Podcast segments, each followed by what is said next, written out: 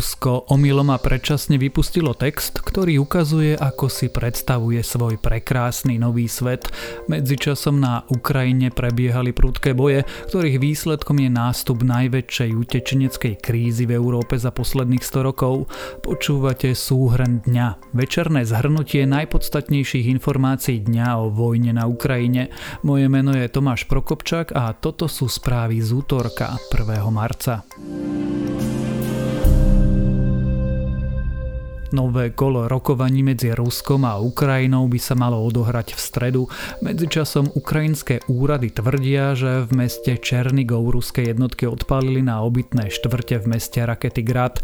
Kremeľ pritom v útorok tvrdil, že terčom jeho operácií mali byť výlučne vojenské ciele. Agentúry však pripomínajú, že existujú viaceré dôkazy o ostreľovaní domov, škôl a nemocníc. Ruská armáda v útorok začala aj raketový útok na sídlo samosprávy Charkovskej oblasti v centre druhého najväčšieho ukrajinského mesta. V Charkove bola ostreľovaná budova aj prilahlé rozlahlé námestie. Rusi zničili v meste aj nemocnicu. V meste Ochtyrka, ktoré leží medzi Kyjevom a Charkovom, ruské delostrelectvo zabilo najmenej 70 ukrajinských vojakov, no straty mali utrpieť aj Rusi. Ruské jednotky mali vstúpiť do mesta Kherson. Výbuchy sa ozývali aj v Kyjeve. Rusi útočili na televíznu väžu v krajine. Niekoľko minút predtým vydali varovanie, že na mesto zaútočia.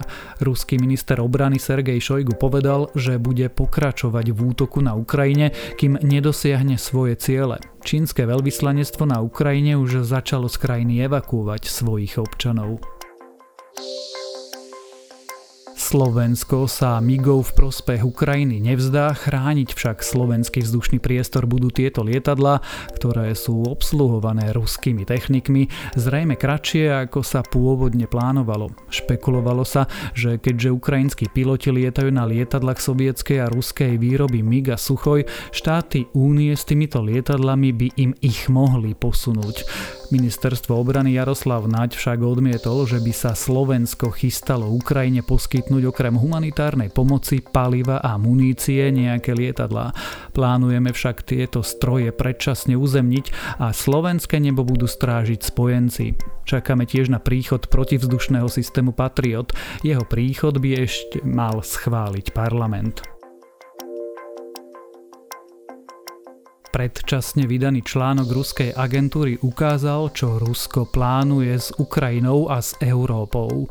RIA Novosti omylom vydala predchystaný text, ktorý hovorí, že Rusko sa konečne vracia do svojich historických hraníc a že celý ruský svet, Veľké Rusko, Bielorusko a Malorusko budú konečne znovu vystupovať na medzinárodnej scéne ako jeden celok. Text to vníma ako zrodenie nového sveta, v ktorom sa Ukrajina vráti do prirodzeného stavu ako súčasť akéhosi ruského impéria. Hovorí, že tam vládli nacisti a najväčším zlom sú západní politici a anglosaský svet. Omylom zverejnený článok ponúka videnie, v ktorom o osude krajín nerozhodujú ich občania v demokratických voľbách ani súčasní lídri. Článok tvrdí, že európsky projekt sa v strednodobom horizonte rozpadne a Američania, že sa uzavrú do seba. Vznikne nový svet s novými centrami moci. Text agentúry RIA Novosti, jedného z hlavných nástrojov ruskej propagandy, omylom vyšiel v sobotu, keď oslaboval víťazstvo na Ukrajine. V tom čase sa však ruským jednotkám nepodarilo dobiť žiadne väčšie mesto. Čaká nás možno najväčšia utečenecká kríza, akú Európa zažila za posledné storočie. Naznačuje to Organizácia Spojených národov, keď sa pozerá na vývoj vojny na Ukrajine. Úrad Vysokého komisára OSN pre utečencov napríklad v útorok povedal, že od začiatku ruskej invázie utieklo z Ukrajiny už viac ako 660 000 ľudí. Lenže tieto počty rastú a to exponenciálne.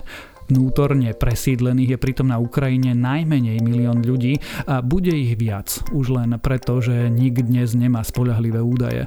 Časť utečencov pritom hľadá pomoc aj u svojich príbuzných a zatiaľ nie je odkázaná na štáty. Toto bol dnešný súhrn dňa. Všetky podstatné informácie v skratke vám prinesieme aj zajtra večer.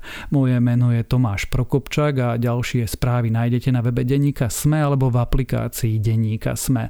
V klasickom Dobrom ráne sa zajtra budeme rozprávať o tom, ako Rusko a ruských športovcov izolovali prakticky v celom športovom svete.